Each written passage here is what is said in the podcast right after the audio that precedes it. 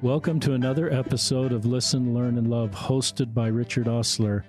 My guests on today's podcast are a married couple, active LDS, Joe and Amy Pearson. Welcome to the podcast. Thanks, Richard. Thanks, Richard. We're going to talk about tender stuff on this podcast. We're going to talk about Joe and his addiction with pornography.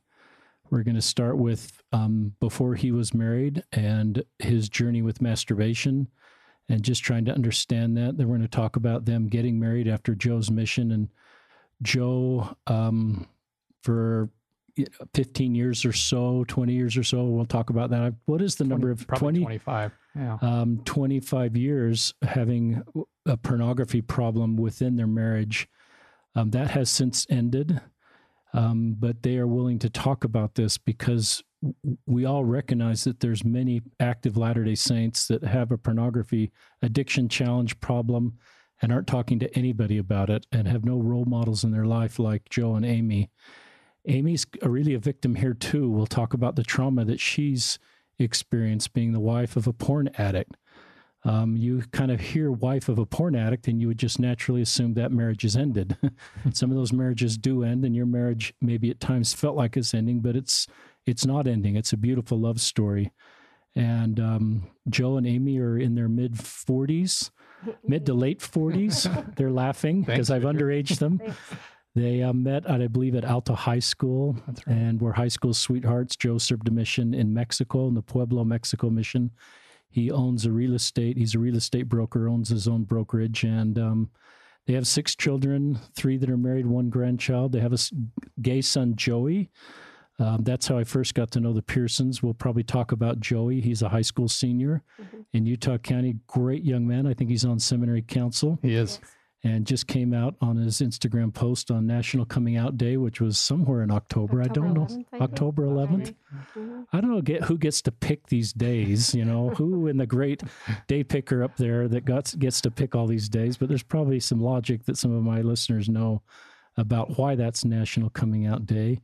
Amy offered a beautiful prayer. We didn't record that prayer, but this couple has spent a lot of time in preparation for this podcast and prayer and thought, and it's a really tender subject. And I, my hope is that all of us will just have better insights to minister to those that um, have a pornography challenge. I had very little training as a YSA bishop before I started, and I wish I had met someone like Joe and Amy before I served as a YSA bishop because they would have taught me things that would have helped me help others. And those of you that um, are working on pornography, I think that this podcast will help you as you hear Joe and Amy talk and give you hope and light and more understanding. Um, so that's kind of the introduction. Anything that I've said that's incorrect? No, I think you got it. You got it. All right. Um, one of the things that, just as another thing to explain, is their family knows about this. So this isn't like Joe and Amy um, just talking about this amongst themselves. All their children, except maybe their youngest eight year old, knows about this family story. And there's some real blessings that are part of that. But let's start just with you, Joe. Um, talk about masturbation. That's a subject we don't. We're even uncomfortable saying that word out loud. Um, so I talk. I don't know how uncomfortable I was. I remember as a a teenager, my mom pounding on the door when my brothers were in the bathroom too long, talking about why they were in there too long. So, so in your household, it was we talked about that. Oh yeah, my good. mom was very very good at sex education. And I've met us. your mom and yes. your dad, and they are awesome. That doesn't She's surprise me. Fiery little thing, and I adore her so and my dad. They're great. Dean and Pamela. Pamela. Mm-hmm. So Joe, yeah, talk yeah. to you're just a pretty typical kid growing up and so I yeah, I grew up in Draper when Draper wasn't a cool place to to live. It was a little farming community and uh, had a great childhood from the standpoint of played a lot outdoors, had a lot of, you know, friends in the area and um but I think uh, m- my story uh, and with masturbation um my experience with masturbation, the way it was taught to me uh, and the way I perceived it was um, I would describe it as a, a kind of a shaming uh, method. I don't think anyone was trying to do that. It was just um, the culture of the time, uh, at least where I was growing up, is it was it was full of a lot of shame, and there there wasn't in my particular family we didn't um, sex was off the table. That wasn't something that we spoke about. And um, and so I didn't really have any sort of an education. And I don't know. Probably help if I kind of told you the story of of how I was really um, began all of this journey. So when I was about 12 years old, um, my parents actually were going on a business trip for my dad to Idaho, and uh, myself and my two younger siblings uh, were with me, and we were uh, going uh, to a. am not even sure which part of Idaho, but he had some business meetings there, and so. Um, the first night we stayed at the motel, and my parents went uh, to this business function, and we just hung back. Well, I didn't have any. I mean, we had the tip. You know, this is in the 1980s, um, and we had you know channels two, four, five, and 13. 13. Yeah, yeah. There you go. And so there wasn't. We didn't have cable television or anything like that. And uh, that night at the motel, as I was flipping through the channels, and I think my my two younger siblings both fell asleep, and quite naively, I ended up um, turning the channel to a uh, a movie that had a sex scene in it, and I had never seen or experienced anything like it. And it was, um, on the one hand, it was something that I, I knew was probably, it was, it was bad. Like that wasn't something that I should be watching. And at the same time, there was something super compelling about it. And, um, I, I just like it, it was, um, just stirring a lot of emotions in me. And, um, and that was a pretty defining experience um, at the time. I, I ended up um, uh, having an ejaculation. I mean, you know, I'm just going to call it the way, just just be straight with it. So I had an ejaculation uh, and was scared to death from it. Why did you think it was sin related at that point, or was because I didn't have any sort of an education? I didn't know what that even meant. I just thought that maybe God was punishing me. That's the truth of it. I thought maybe I had contracted some disease. Um, I, I, was I was just so um, uneducated. I just didn't know. It scared me to death. The reason it was so defining is um, there was nobody that I felt comfortable sharing that with.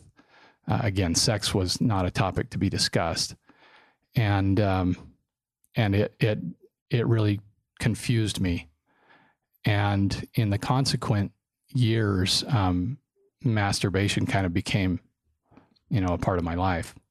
Um, and I, I, I, was always that kid. If you asked my siblings, uh, and I, there's seven of us, um, I was always the one that was just really like loved going to church. I I was very active in the church. Um, and I just believed that you know, like I, I was I was very faithful uh, and and had strong feelings about the gospel and the church, and so um, it began this double life. That's really what ended up happening because I had this on the one hand, I had this problem with masturbation, and on the other hand, I loved the gospel so much, and so I would I would go to church on Sundays and I would read in my scriptures and I would I would understand that it was a bad thing to be doing, that I shouldn't be doing that.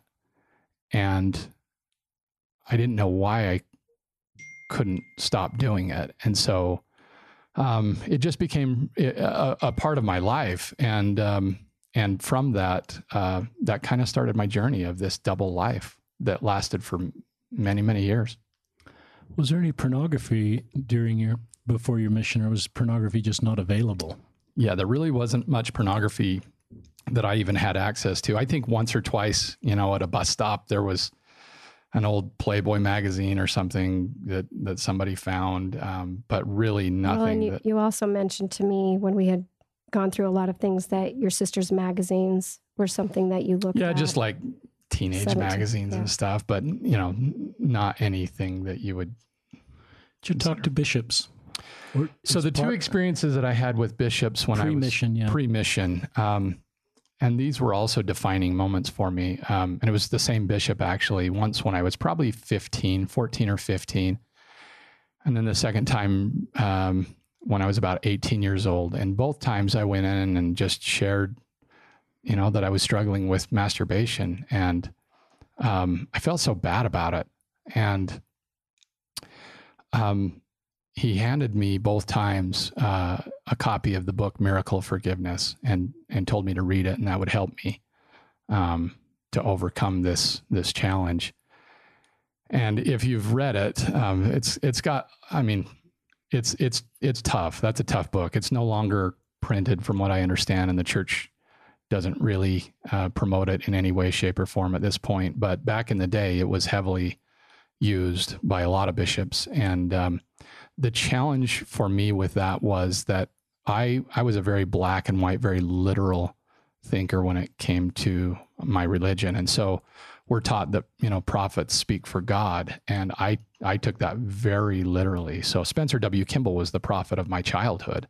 Same. Yeah, and so um, so I'm reading this book, and I'm internalizing everything that it says, and so it it really. Um, I can't remember exactly what it says about masturbation. Yeah. Do you remember? Yeah. I mean, there's things it talks about how masturbation can lead to um, to to being gay. Um, it talks a lot about sexual sin being next to murder, and that um, you know it just it just really um, it's strong. It's very strong language, and for a young boy that's internalizing all of this and not really talking to anybody about it, um, it just filled me with shame. And did then that make it easier? Did this did hearing all that give you more motivation to overcome masturbation, or did the shame No, or did it bring you down? And Yeah, I mean, I, I kind of talk about it being a culture of shame and judgment. That's that's what it felt like growing up. The second time that I went to see my bishop, I was 18 years old, and I I wanted to serve a mission, you know, with all my heart, and I was really trying to uh, have integrity about that and make sure that I didn't go out with anything that you know was um, that was going to prevent me from doing my very best. And so uh, when I talked to him and he handed me that book and I went home and I and I was reading it and I'll never forget that Sunday afternoon. Um, my mom, who has since passed away, she she um, confronted me and she said, "How dare you?" And she was doing it. I mean, I, you know, uh, she she was trying her best, but what she said was, "How dare you do something that would cause you to have to go see the bishop and really like put a put a mark on our family name and boy talk about like just the feeling of of uh of shame it was pretty intense at that point and and really what it ended up meaning to me um was that god couldn't really love and accept me for who I was. I you know, I look back and I was I was tender and I was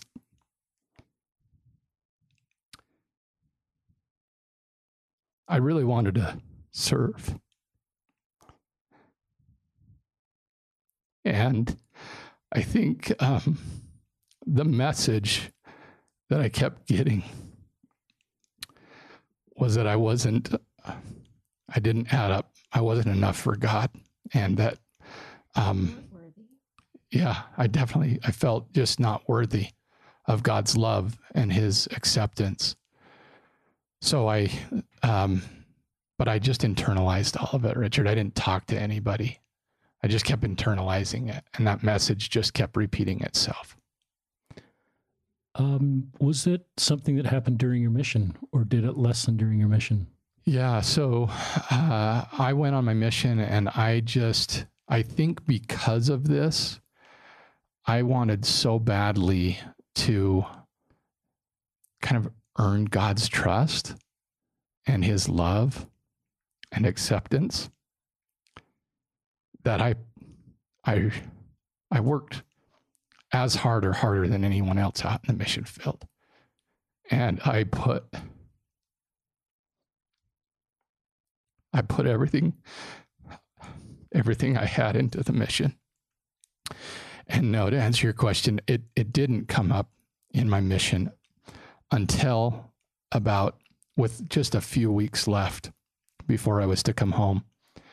And I had I had uh, an experience. I was it's I was teaching a a uh, discussion with my companion, and we were in this small little hut type home with one tiny little light bulb and uh, we're teaching this discussion. I looked over and I saw this little cartoon magazine, and um, and it had like some nude type of images in the magazine, and compulsively, without even giving it a thought. And this is after two years of of really just serving the Lord faithfully. I grabbed that and stuck it inside my my bag, my backpack, and took that back with me.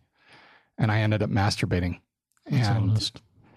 and that really um,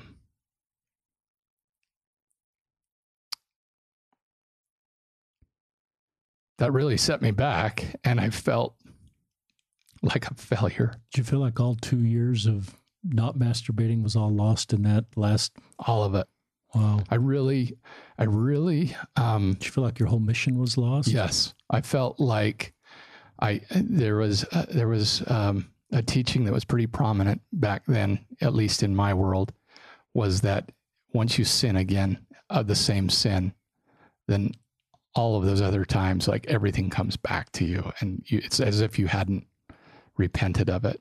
And so, yeah, I remember a, a, a lesson, a Sunday school lesson when I was a teenager. Um, and again, very well meaning, well intended, but the the teacher taught a lesson that week where he talked about a kid struggling with pornography that got in a car accident and died. And that because of that, that the best he could hope for was the telestial kingdom.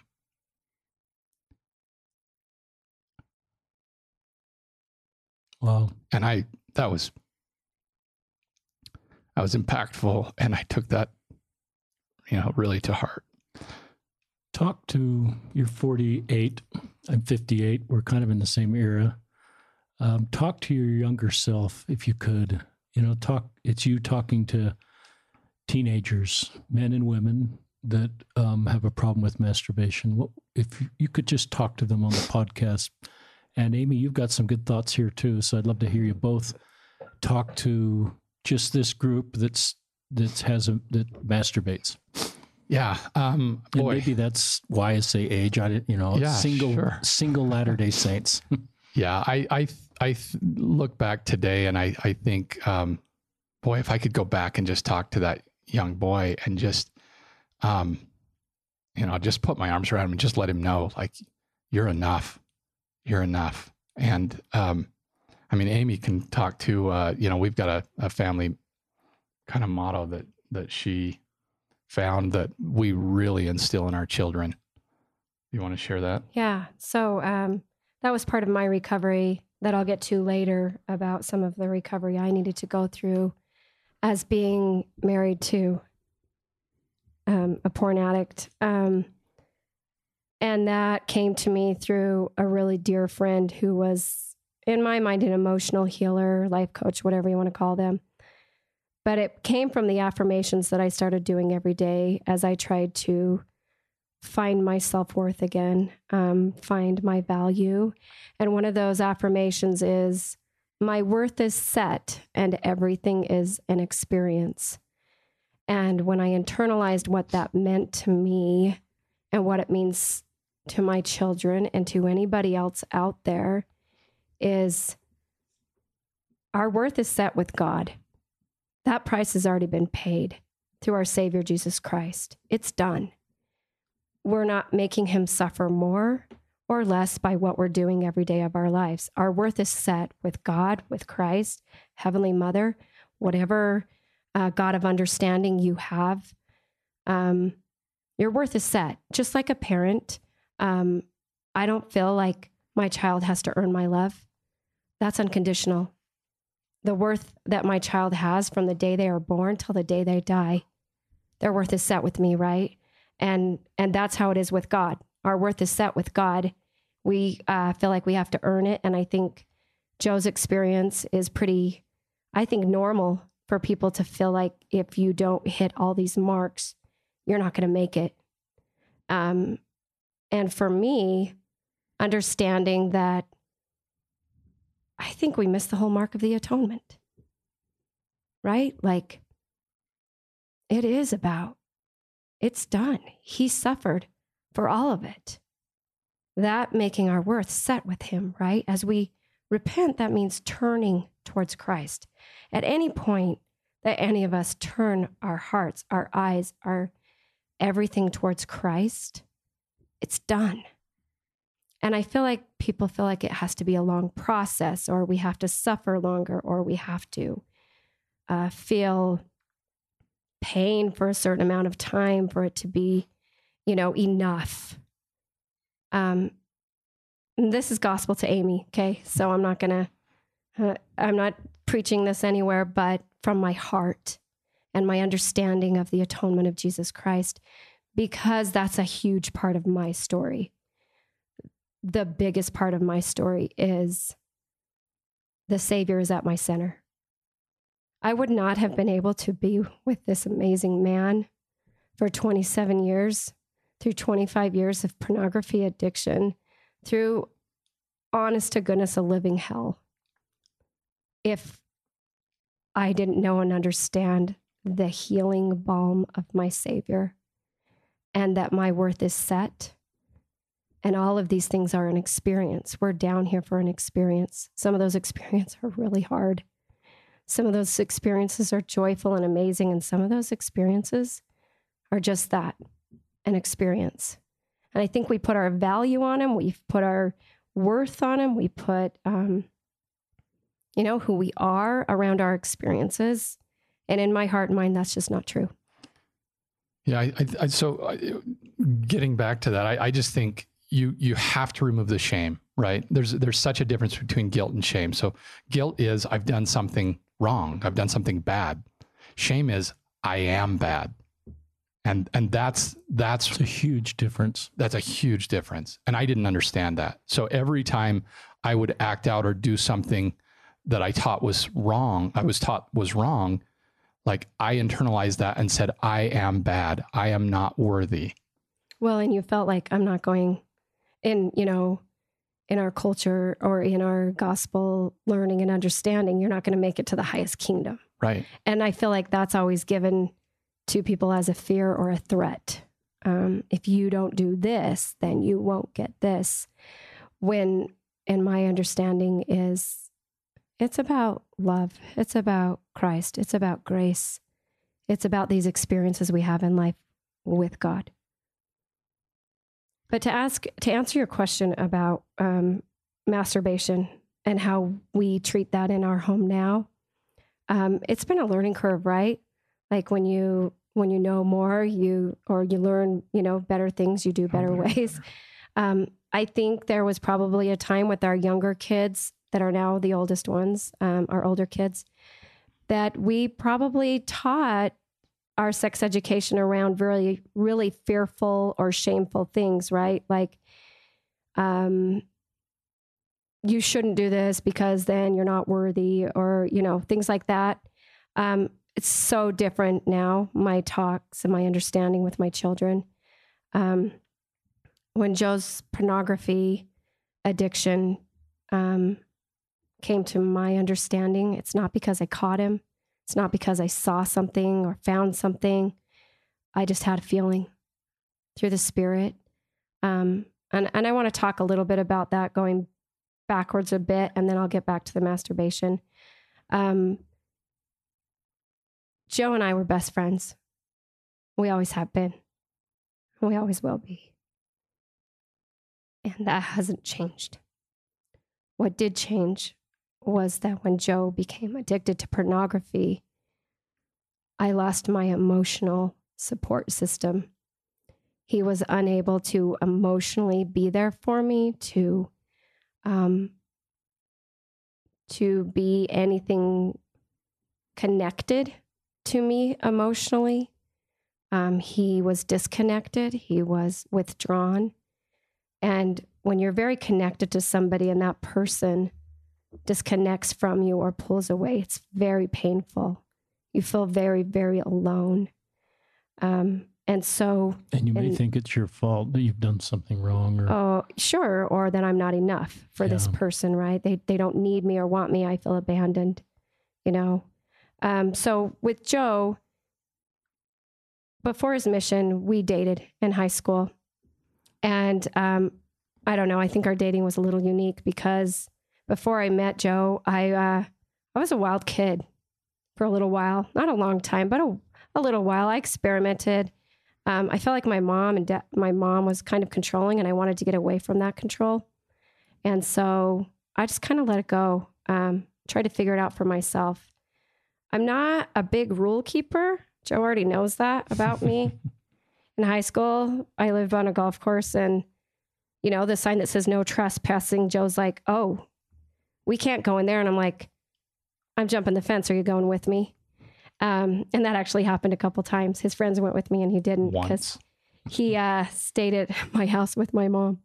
Anyways, um, but so when and we've been best friends like on his before like so while we dated, um, when we started to date, I considered him a friend, and I noticed something really special about him.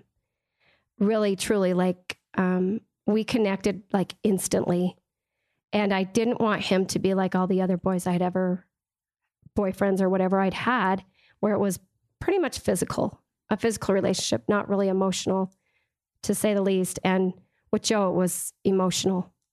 Like he actually asked me, What am I thinking? How does that make you feel? And I was like, What? You care about what I think? You want to know what I'm, what I feel? Like I connected to him so much that I actually didn't kiss him. I don't, we dated seven months before we kissed. That wasn't like me. Like, I think you're cute. Sure, let's kiss. Um, but with Joe, it felt so different and special. Like I wasn't willing to lose him. I was not.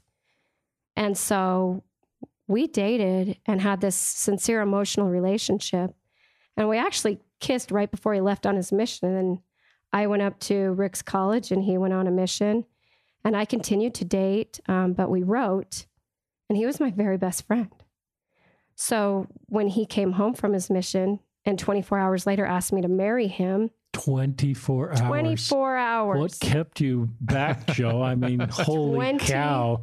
And I done it also- at the airport. I also didn't want to be like the Saturday's Warrior person that's standing at the airport. I'm like, oh gosh, great. Now my life is so cliche, but it is what it is. And then nine weeks later, we were married. So it was fast. Well, uh, one one one thing to mention there too with that 24 hour engagement and nine week marriage. I mean, we both had a really strong sense that we were in love with each other and and it was a really like we were just best friends, like Amy said. But there was another component to that, and that was like me um, coming off that mission, being feeling so defeated um, with how it ended, and um, wanting to not have to struggle with that idea of masturbation in my life anymore. And so I I really believed that the sooner we got married that I could just let that part of me go and I wouldn't have to deal with it anymore. It's honest. It's really honest. Um, And so, um, just finishing my thought with that one is um, so the first couple years of marriage, uh, life was awesome. I mean, I'm with my best friend every day. It's amazing.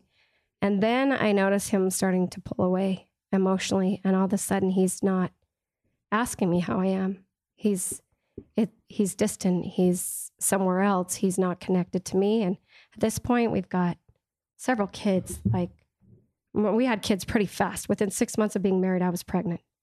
And then our first three are within four or five years of each other. They're quick. Anyways, um, and I and I didn't like, is it the kids? Is it the stress? Is it what? And I remember walking down the street one night, coming back from a friend's house, and the spirit really strongly saying to me, Joe's looking at porn right now. And I was like, okay. So I remember walking in the house. I walked in the office and it had a closed door to it. I opened up the door and I just turned to him and he had turned off the computer and kind of looked at me with glossy eyes. And I said, Have you been looking at porn? And kind of like deer in the headlights, he was like, Yeah. And my thought was, Well, you need to go to the bishop. You need to go tell the bishop about that and like, don't ever do it again. Right? Like, it, it was one of those things like, well, that was hurtful and that wasn't okay. And I'm not okay with that. But you better go talk to the bishop. And he did. And we'll talk about his journey with that. But because we've been down this road for a long, long time, right? Like 20 plus years of our marriage has been about pornography and about our journey with that and what it's done to me mentally and emotionally. Um, it's pretty deep. Uh, the pain and the trauma and the betrayal and the gaslighting and all of those words that you hear. It was it was real. Um, it was hard. But to go back to your question about masturbation, I've learned so much about shame and about how the secret and shame stay in the same closet, right? Like if you're quiet about it, your secret and your shame, they live there together. And I didn't want that for my kids. I didn't want my boys to feel so shamed about something that's happening to everybody, right? This is a normal part of life. This is happening to everybody. They're either exposed to it or they're feeling the effects of it. And so for me, having a relationship of trust with my children is pretty important. And being able to talk to my kids in a way about that same thing that happened with Joe about the spirit telling me he's been looking at pornography. That happened throughout our entire marriage. I never caught him once. I never found it. I always just felt it. And that happened with my kids. And it wouldn't be like, oh, so and so is looking at porn tonight. It was more this heavy feeling of something's not right in my house. Something is not right in my house, and I need to figure out where it's at.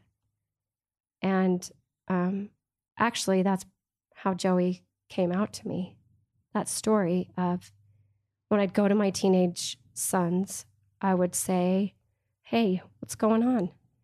I have this feeling like I've noticed you've been isolating, or um, is everything okay at school? Is everything okay with your friends? What's going on with your friends? I'm, I'm, I'm feeling something's not right. Something's not okay.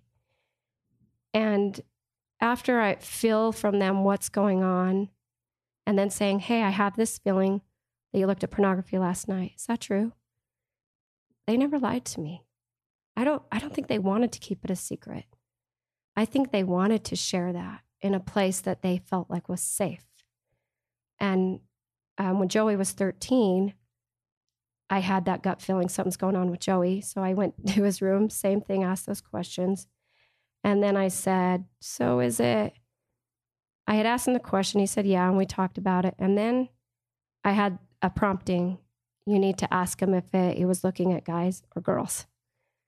And I turned back around and I said, Hey, Joey, was that guys that you were looking at or girls? And he kind of had those wide eyes. I'm like, Gay porn or girl porn? And he's like, Guys. And I saw this weight lift off his shoulders. And I said, I know. I've known for a long time since you were little. And he said, You have? That Joey's gay. Yeah. And I said, Yeah. You know, and that's not something as a little kid you're going to talk about with him. You're going to wait till he matures and figures that out himself. And so for us to have that moment, and four years later, he comes out publicly. But for three, four years, that was a that was a discussion we were having a lot and often. How do you feel? How does this make you feel? He went through a lot of different stages with that until he he felt that confidence of who he was and who he was ready to be to everybody. So great insights, Amy. Home run parenting moment with Joey to mm-hmm. ask that question and see the weight lifted off even though you knew that made things perhaps more complicated for you as a parent and knew Joey's road was harder. Um, if you had, I'm going to come back to masturbation, then I want to move on. Um, with if you could have eliminated the shame, do you think it would have eliminated the masturbation before your mission? Maybe not altogether. Maybe it would. Maybe it wouldn't. I don't know. But it would have changed the way I would have experienced life. So um, I just, you know, it's if we can take the shame out of it and if we can actually have it, we can just recognize it for what it is. I mean, let's be honest. Kids, it's part of the maturation process. We're experiencing that. And so um I think absolutely it would have changed everything about the way because here's here's the reality is that the more shame was involved in my life and the further it got, what it what it really was doing was giving me this sense that if Richard, if you knew who I really was, you wouldn't love me. And and that's that's enough to keep me from ever talking about it. Because I I my self-worth was so low because I just didn't believe I was worthy of God's love. And if you knew who I was and what I was doing, you absolutely wouldn't love me. That's why I love your wife's worth. Your wife's statement, my worth is set. Just, you know, I came at this from a YSA bishop standpoint and I I was just stunned with the range of feelings that the young men and some young women had on this and I recognized that they had picked up stuff from family, from bishops, from society or nothing. And they had concluded something about masturbation. And our church at that point kind of quit talking about it. There's not much in the Strength of Youth pamphlet. The Strength of Youth pamphlet doesn't have even the word self abuse in there anymore, which is another word that we sort of adopted. And so I got kind of angry because I just recognized this lack of honest and accurate information that you're doing in your family is causing a lot of problems. And so finally, I just I did a Facebook post. um, I talked about masturbation on Facebook, and I put for a mature LDS audience, and then I ended up doing a podcast. But I basically, and I kind of talked to my, I still talk to my local stake president about this every now and then. But I said, you know, on a one to ten scale, with ten being the worst sexual sin, which I think is selling children into sex trafficking. um, I don't, you know, or being a sex trafficker, even participating, those are all kind of up there in the tens. Um, and I kind of put, put this down in the one to two category.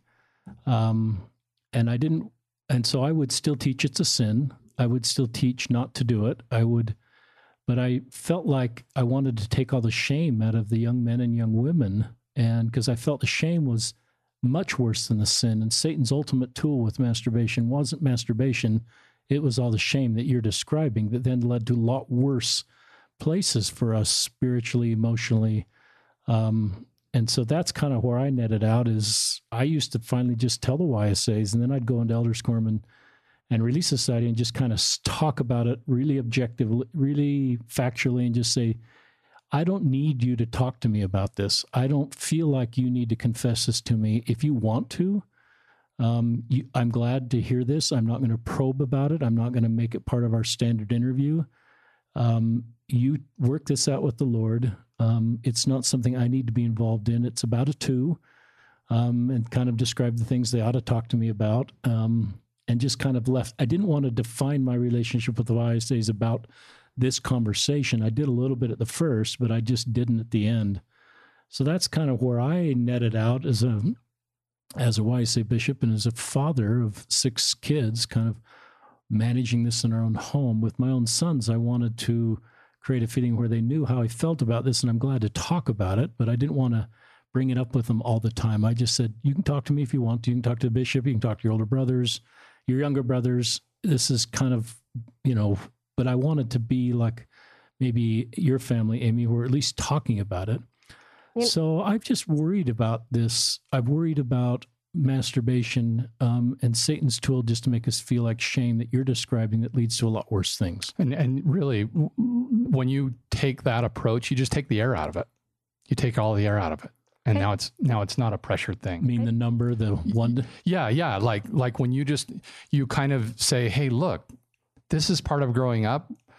We're not encouraging you to do it, right? Like it's better that you don't." But most kids are going to at some point experiment with that a little bit, just understand like we love you unconditionally. And if you ever have this sense that you want to talk about something like that, come and talk to us. If it's something that's bothering you, come and talk to us. But I, I really believe, and I think we both kind of feel this way, is that, you know, we have an internal compass. And if we're approaching life with my worth is set, everything's an experience, and those experiences are going to help guide us in our lives. So if we have an experience that's making us feel bad, making us feel disconnected or away from God, right? Then then that's something to deal with and address or or to to lay off of, but but to to just do it in a way that you're not shaming.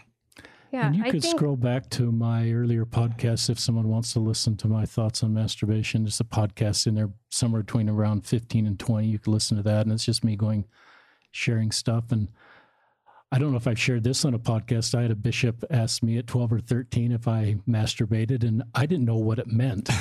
I knew I was having wet dreams, so I confessed to masturbation and I was just having wet dreams. And that's how bad my education was about what was going on with me. Yeah. Richard, you even bring up a really so, good- Amy, you bring up a really good point about um, speaking the same language with a kid.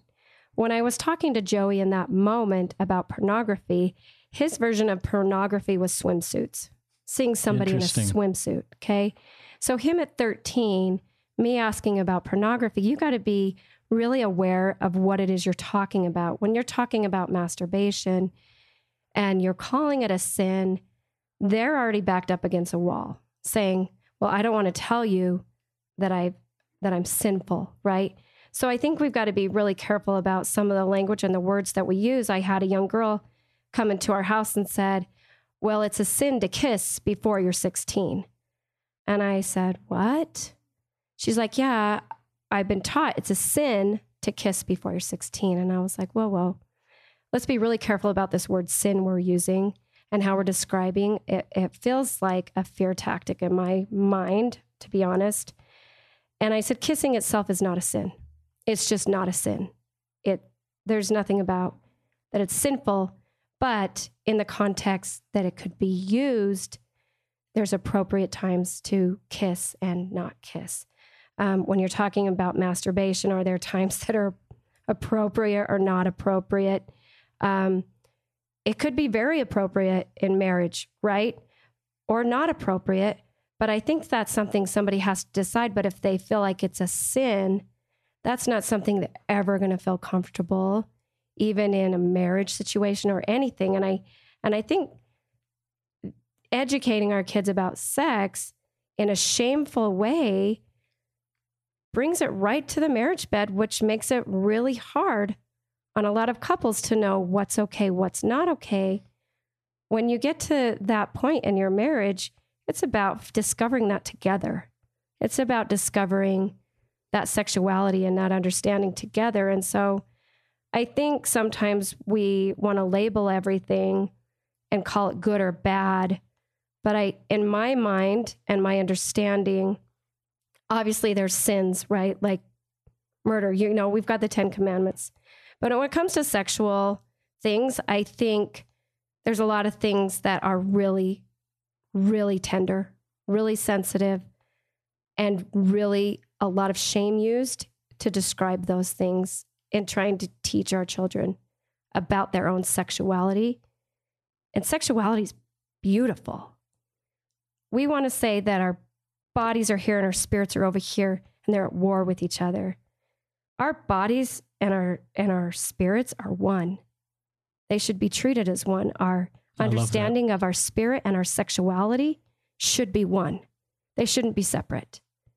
God gave us this beautiful, amazing body, and guess what? It's a sexual body.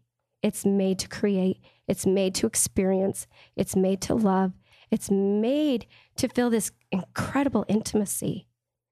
And when you add pornography and masturbation into a mix that you feel you're divided in, right? That divides your spirit and your sexuality, that you're really confused about what that's supposed to be like, what that's supposed to mean, because now somebody else is telling you what sexuality is supposed to be. And so I'm hoping that Joe discuss a little bit about pornography and what that did to his sexuality, what that did to his understanding of his worth, because I know how much it affected mine. So let's go there. Just to um, a comment. Um, when the YSAs were getting married, I remember my own bishop when I was getting married. My YSA bishop kind of talking me what was appropriate or not appropriate in the bedroom, and I can't remember what he said to be honest. it's so long ago, but I I've just heard different things over the years. So finally, I reached out to a counselor, LDS counselor, and said, "What advice do you have that I should give YSAs?" and And she had some really good advice. She said, don't give them a checklist of what to do or not to do. But the, she's talked about the principle of, yeah, that you're, you're having sex to have children, but you're also having sex to bring each other closer. And so whatever's going on there in their bedroom needs to be equally bringing you both together in an equal connection. And so that list would obviously be private, what one couple is doing and another couple is doing, and it may be different. But I, I felt pretty good about that advice. And so I didn't give the YSAs a list of what sometimes they'd ask about oral sex. And I said, I'm not going to answer that. This is maybe the principle that you're trying to accomplish. A lot of the things you just talked about in a very positive way, but you need to talk about this and you need to decide what's equally bringing together in an authentic, wonderful connection. And I'm, and that's kind of where I left it.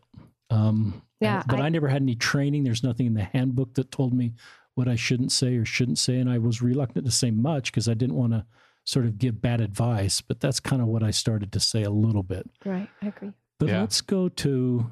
I'd like to spend some time having Joe talk about pornography within the marriage, um, and I'd love to have Amy talk about trauma and just, you know, the tremendous emotional toll this took on you, and and this is you talking to other women that are trying to heal from this. Some that are still in marriages, like you are, and some that have stepped away from marriages because of this. Yeah. So um, after we got married, um, you know, I I jumped in. I was I was going to school. I was working a couple of jobs. Amy was working a couple of jobs. And um, at some point, I don't even know if it was six months or how a year. I don't I don't know. At some point along there, um, the internet was becoming you know a lot more prevalent and and popular and and useful. And um, at some point in that process, I ended up discovering this whole different world. Um, and and what i didn't realize at the time was that um, what i was really doing was i was numbing out.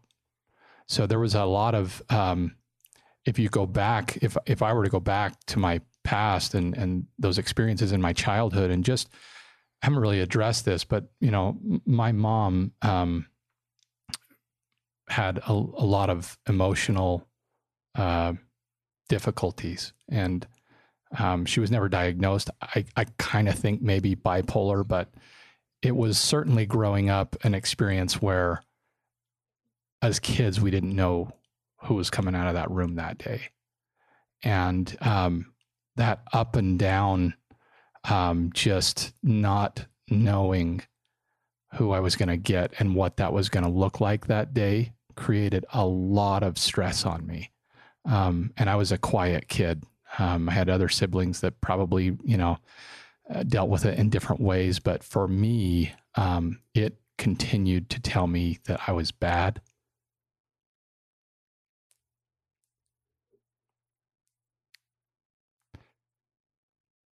That I had done something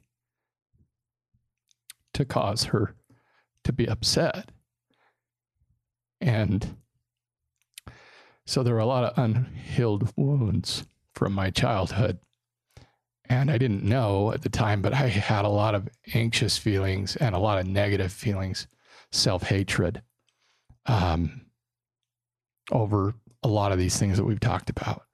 And so, as you know, I become a, a husband and a father and all the responsibilities that come with that, um, it was a it was a lot, and and I didn't handle it very well. And this um, became an outlet where I could simply just escape and totally numb out and just forget all of that stress.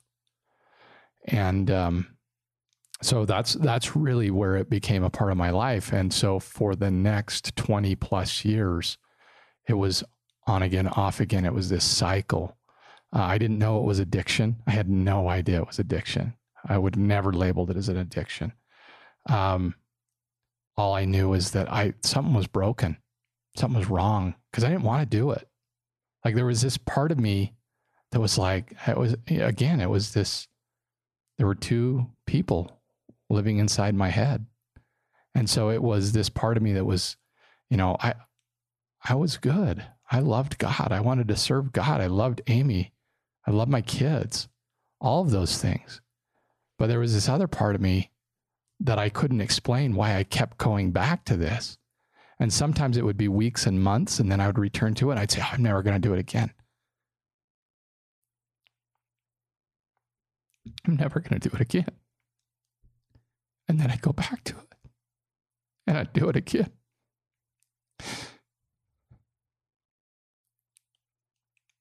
And each time I just felt a little bit worse about myself. It got to the point where I'd really resigned. I'd resigned myself to the fact that at some point in time, I was never going to be able to share this with anyone. I wouldn't be able to tell Amy about this because if she knew who I really was, she couldn't love that. And so I knew I couldn't share it.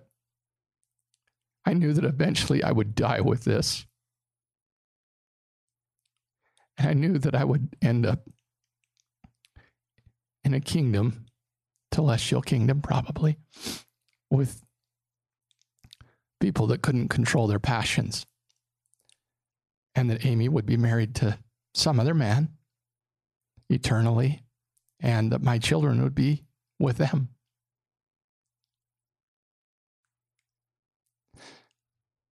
And that was my fate. And that was the hell that I lived with for decades of my life. And every time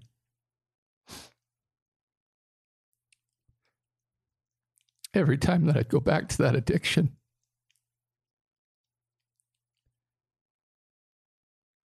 I was destroying the very person that I love more than anybody else in this world. It was devastating to Amy. And so it was very difficult to ever talk with her about it. So in a way, I was I was really the first time that she brought it up, I was I was grateful. I was glad because I I wanted I wanted peace. I wanted to get out of this in the worst way. So when she said, "Hey, you need to go see the bishop," I was all in. And uh, so I went and saw the bishop, and he pulled out the Book of Mormon, turned to Jacob chapter two, and he read how I was breaking the heart of my wife and my children, and how devastating it was to them. And You knew that. n- nobody knew that more than I did. Like I knew that that that wasn't something that I needed help knowing, but I know he was doing his best. He was trying. This was back in the mid '90s, and um, I don't even know if the church had a program at that time. But um, so he, you know, he said, "Come back in a week. I want to talk to you again." We scheduled a time. I came back. He said, "How are you doing?" I said, "Great.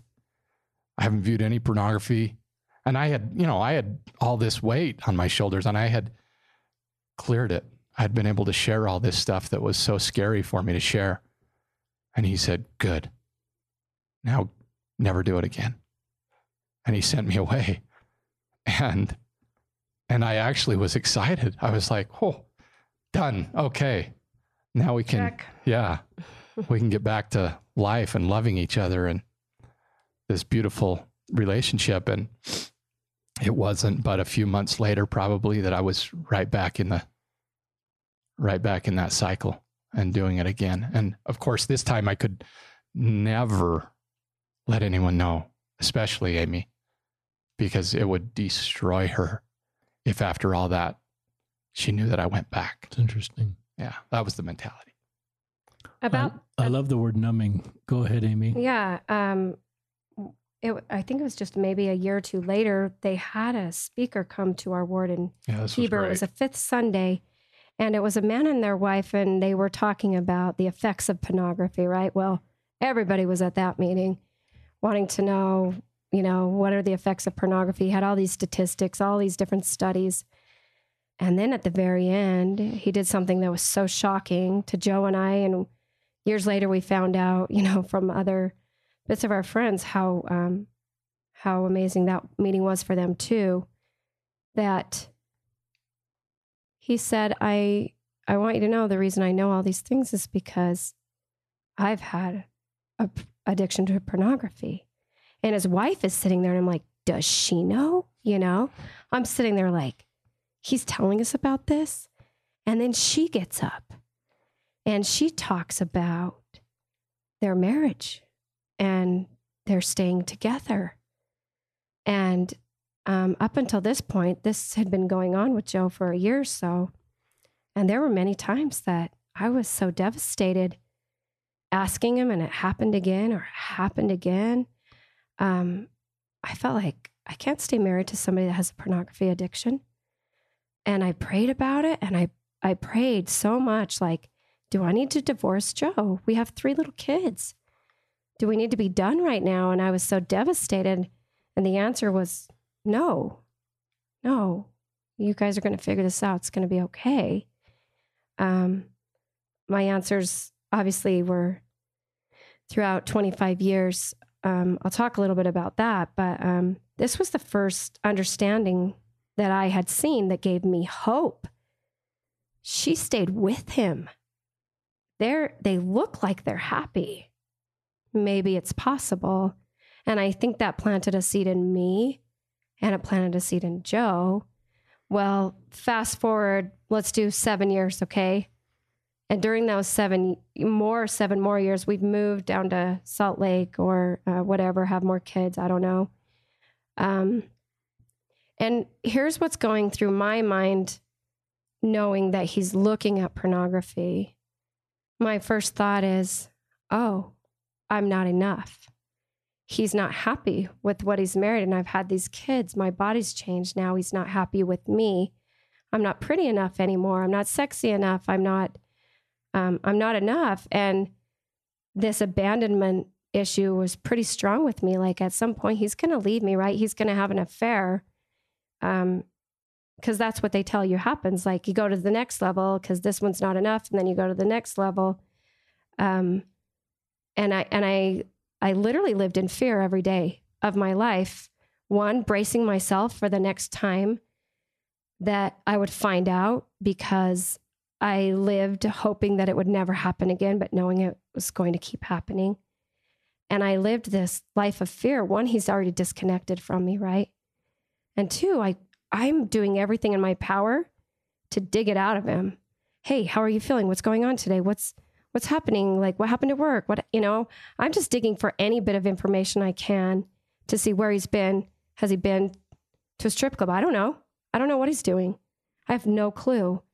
And so I'm constantly in fear and being detective. What, you know, like constantly in this um, panic mode, right? And the long term effect on you emotionally. For sure. And the part about that that I want to talk about is when you feel like, and this is the honest truth, I knew that I loved Joe more than he loved himself.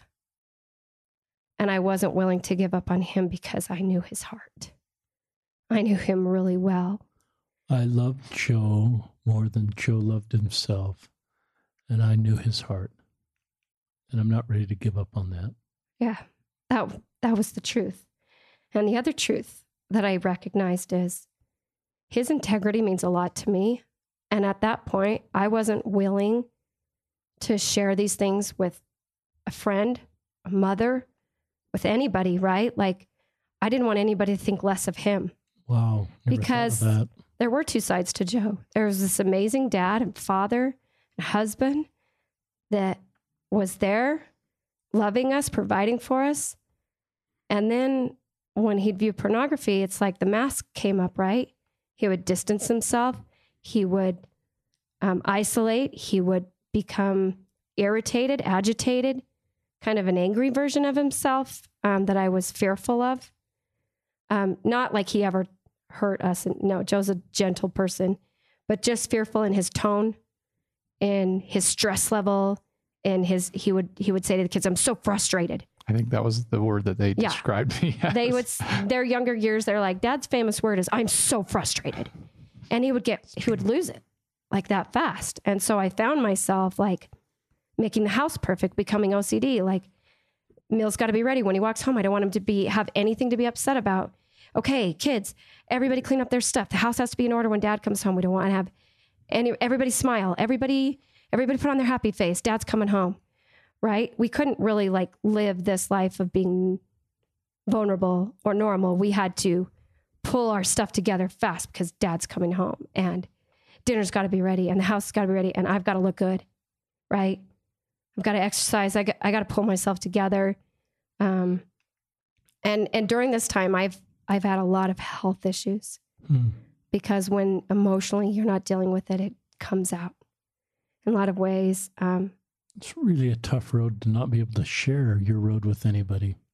the most lonely world and road, And you're going to church every Sunday and putting on your happy face, putting on your couple face, putting on your putting on your pretense of everything's just fine with us because the reality is I was in love with him. I I did love him. It was the guy that came home in the mask that I didn't want anything to do with. It was the guy that was addicted to pornography that was breaking my heart. Um and Did so it was this roller coaster ride, right? Like be good and then crash, right? Like my whole world comes back crashing down on me and I feel this I'm not enough. He's I'm not I'm not going to be enough for him. And about that time, I started to have a real faith crisis about polygamy and the prophet Joseph Smith because here in my mind I'm thinking this is eternal law, really? So he gets permission to keep looking? How's that supposed to make me feel? Like he's looking right now. I mean Joseph Smith being No, and I met my husband. Like, so if this law is eternal, what does that mean for a woman? It made me feel so insignificant. that It Joe hurt. could be yeah finding other wives. somehow yeah, it hurt whole- me that I'm not enough for him, that now he gets an opportunity forever to go look for more and more and more.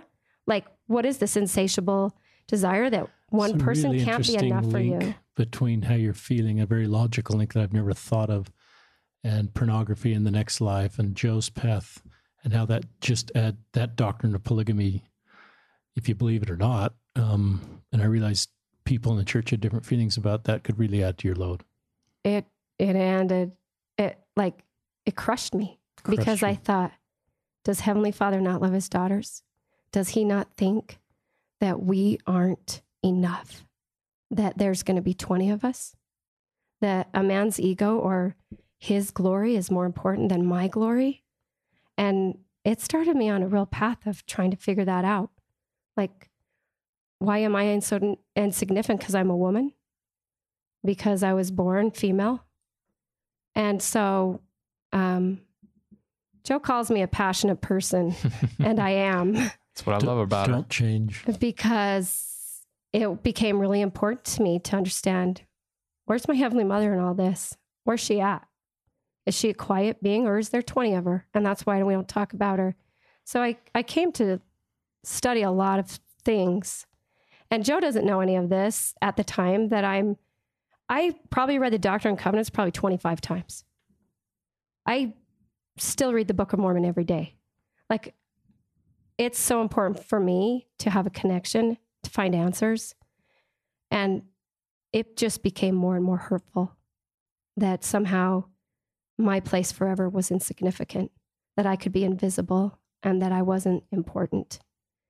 And so the pornography only added to those feelings of insignificance and really me digging deep to say, what is woman?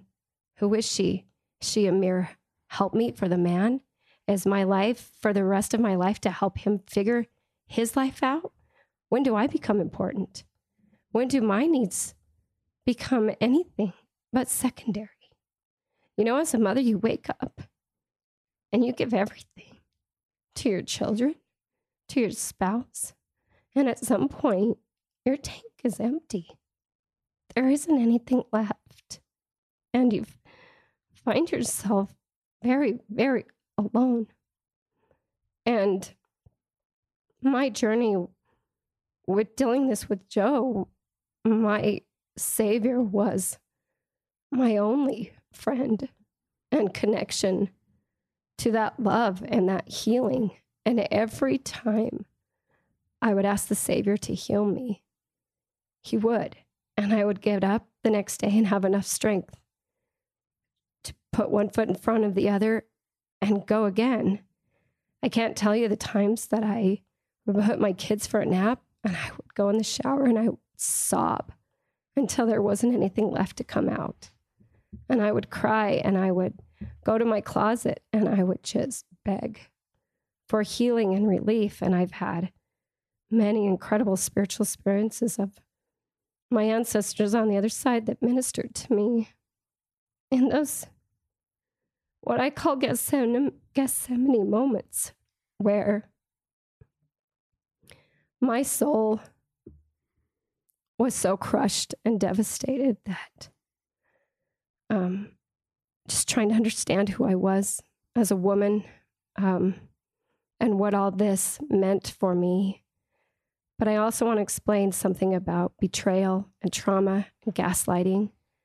So many of the times when I would feel that something wasn't right and that Joe had acted out, I would ask him, and he, you know, like he said, he didn't want to tell me.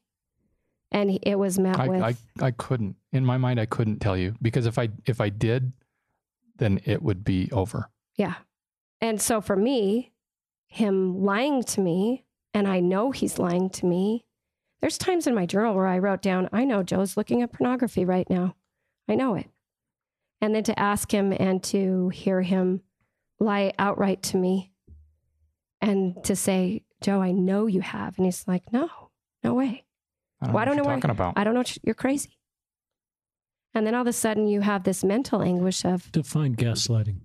gaslighting is basically when the person, Joe, is telling me that something's not true when it's absolutely true and almost manipulating it to look like I'm the one that has the problem, that something's wrong with me for even trying to suppose or guess that that would be a true thing when he knowing for a fact it's true and trying to deceive me or gaslight me um, and telling me that that's not true.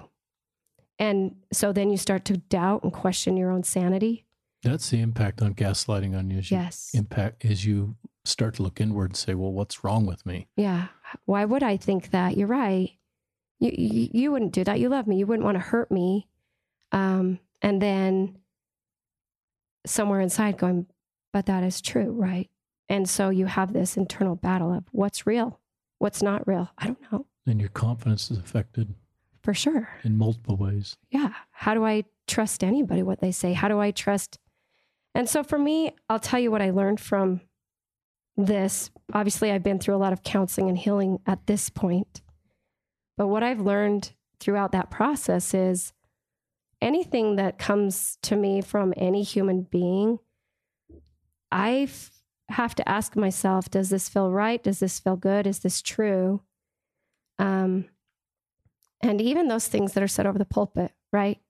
Well meaning people or even conference, things that come over the pulpit. And I have to ask myself, does, does that feel right? Is that true? And I always take those things to God every time. And I say, this doesn't feel right. Or this feels good. Is that right?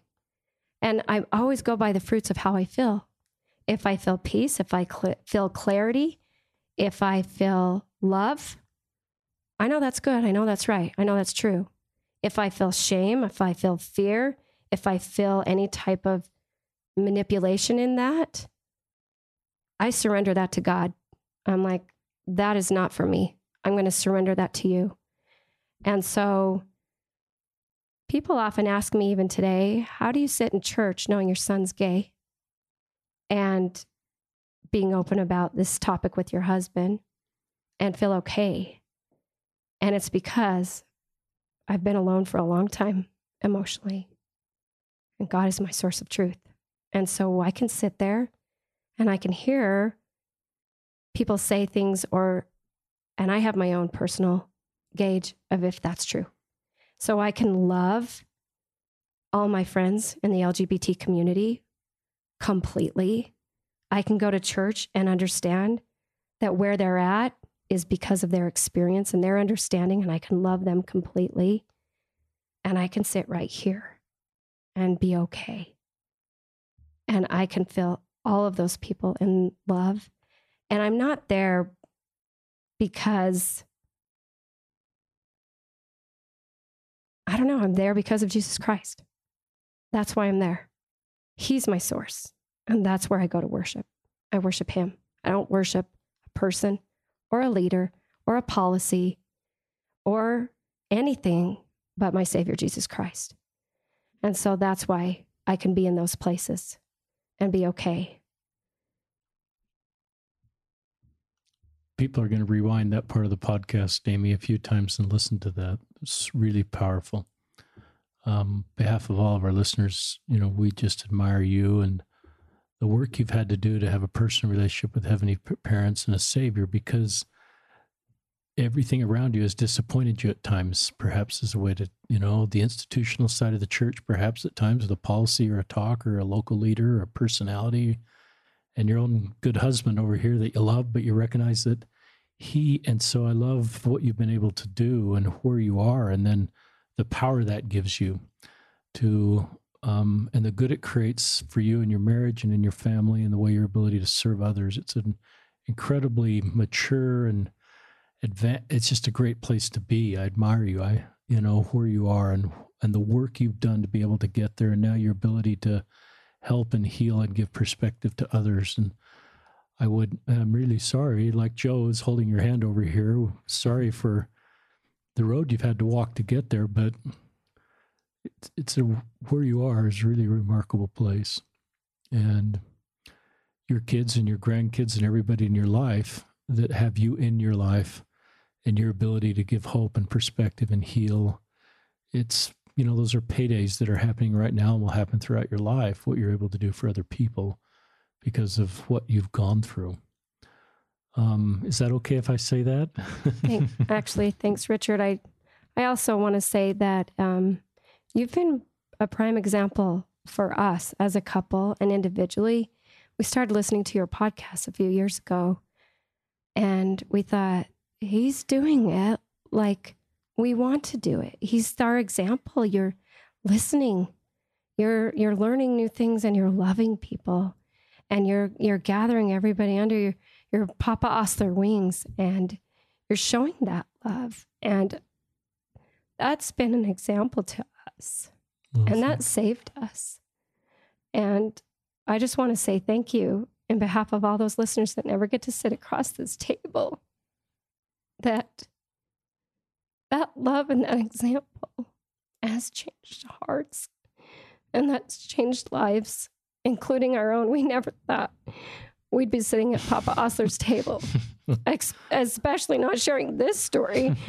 Um, well, you're very, very kind, and I'm uh, honored to bring stories, but it's it's really guests like you, Amy and Joe, that are the heroes of this podcast that have the courage to come on and share stories. And and I and the healing that those stories you're healing people right now both of you as they listen and they understand and have better principles and you're giving them hope.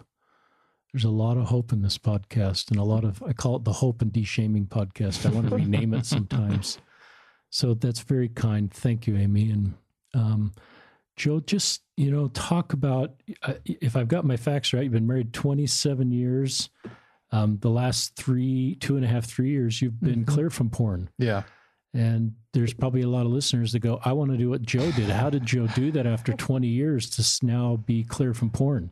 So, yeah, it's not an overnight thing. Um, I think our first experience with like real addiction recovery came um, in the 2007 2008 time period. And um, actually, what happened was we went on a trip to Hawaii uh, with some friends, and it was an incredible trip. And um, which island? Kauai. Kauai. Yeah, it was our first time in Kauai, and it was awesome. My kids love Kauai. I love the beaches of Maui, but they love the adventure of Kauai. Yeah. But go ahead. So we, um, boy, one night, it was in the early morning, probably, right? Probably right in the middle of the night. Yeah, it was probably like three in the morning. Yeah. And uh, Amy wakes me up and we start having a conversation where she um, starts sharing with me like this um, feeling that you know there's stuff to talk about and um, and she starts telling me how I just want you to know that like I love you and I'm not going anywhere. And I'm going to be here for you. And um and that allowed me just that idea that I could share those things with her without um without her, you know, immediately running away um, allowed me to really open up to her and share where I was. And this was, you know, probably eight to 10 years after that first experience with that bishop.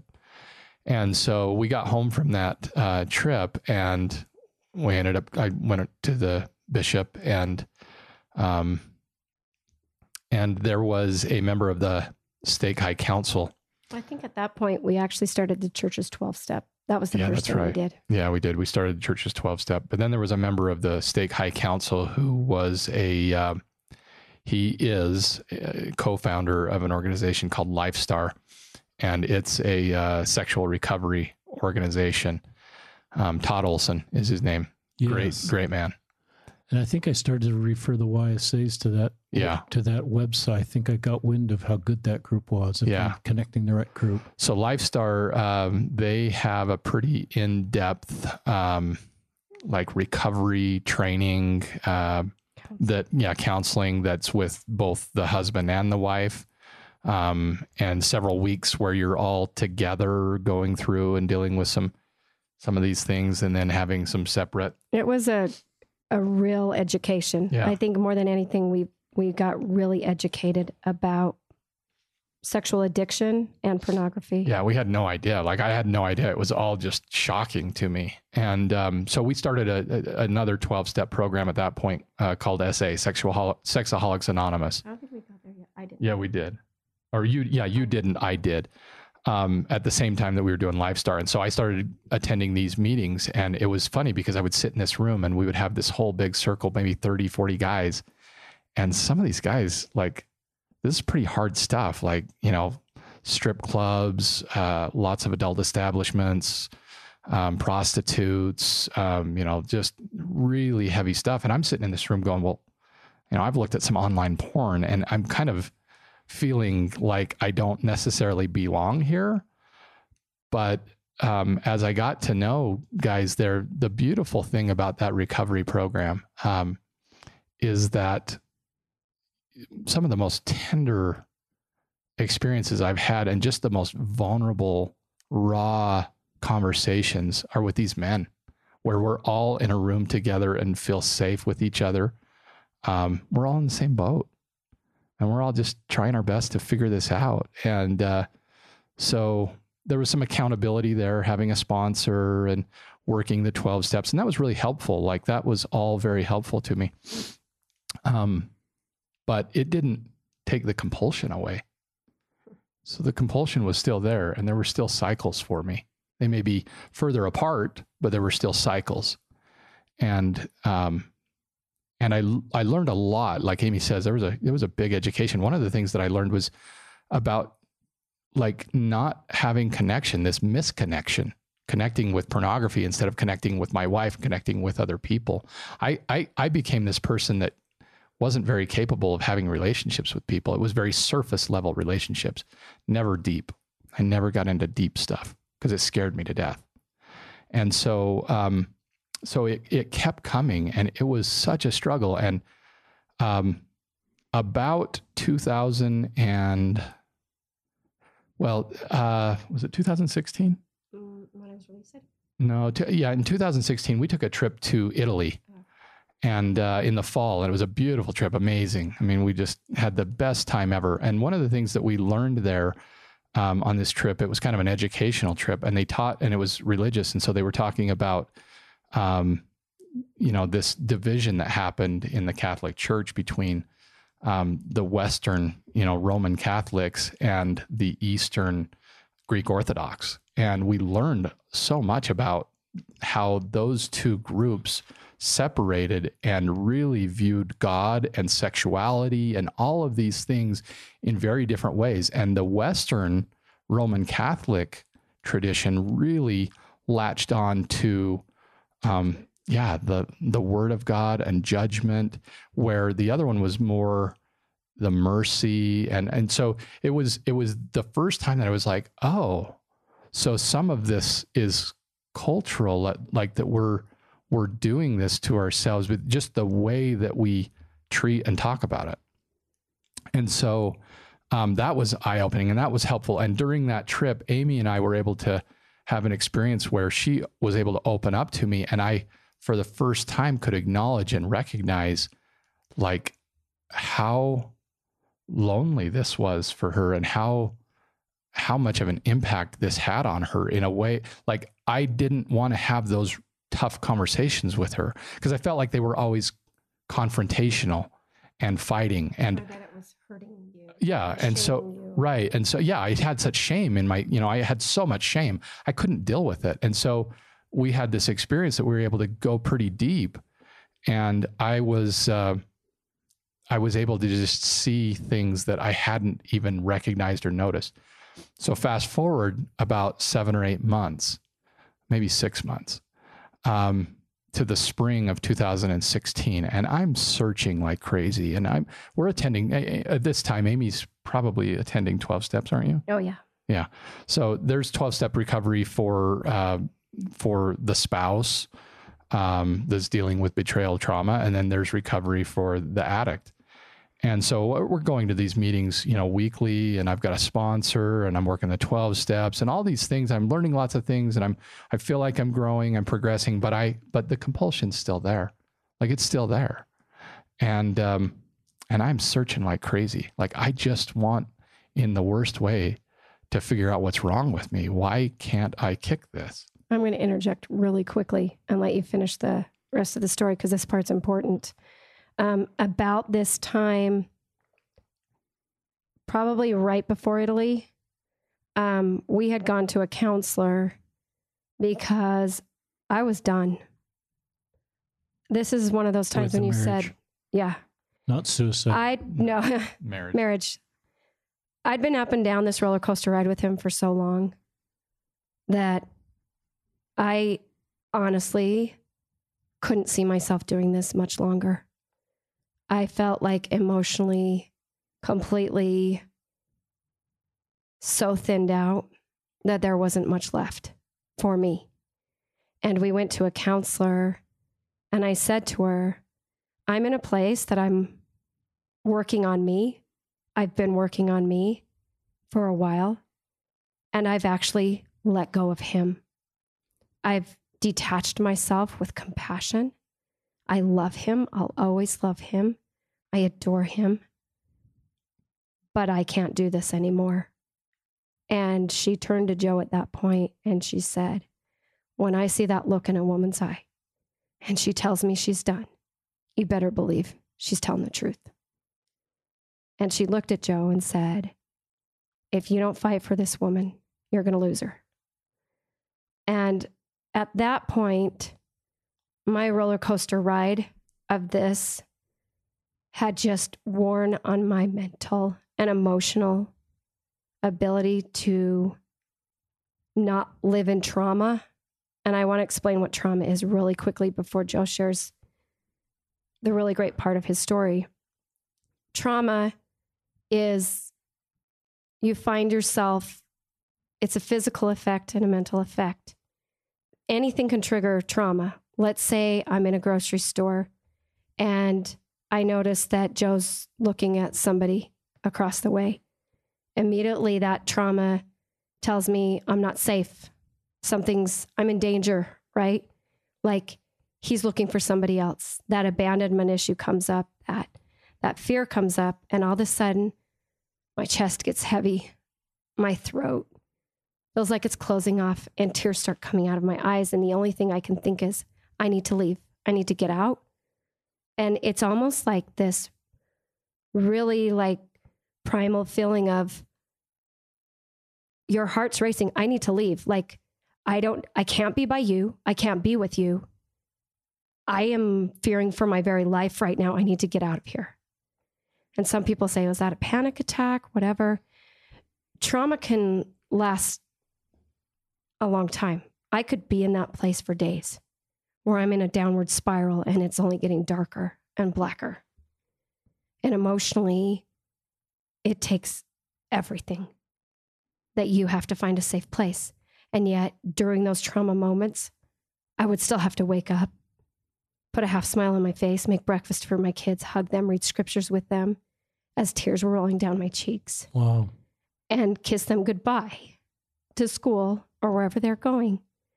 And I would go up in my room and lay in my bed and sob uncontrollably.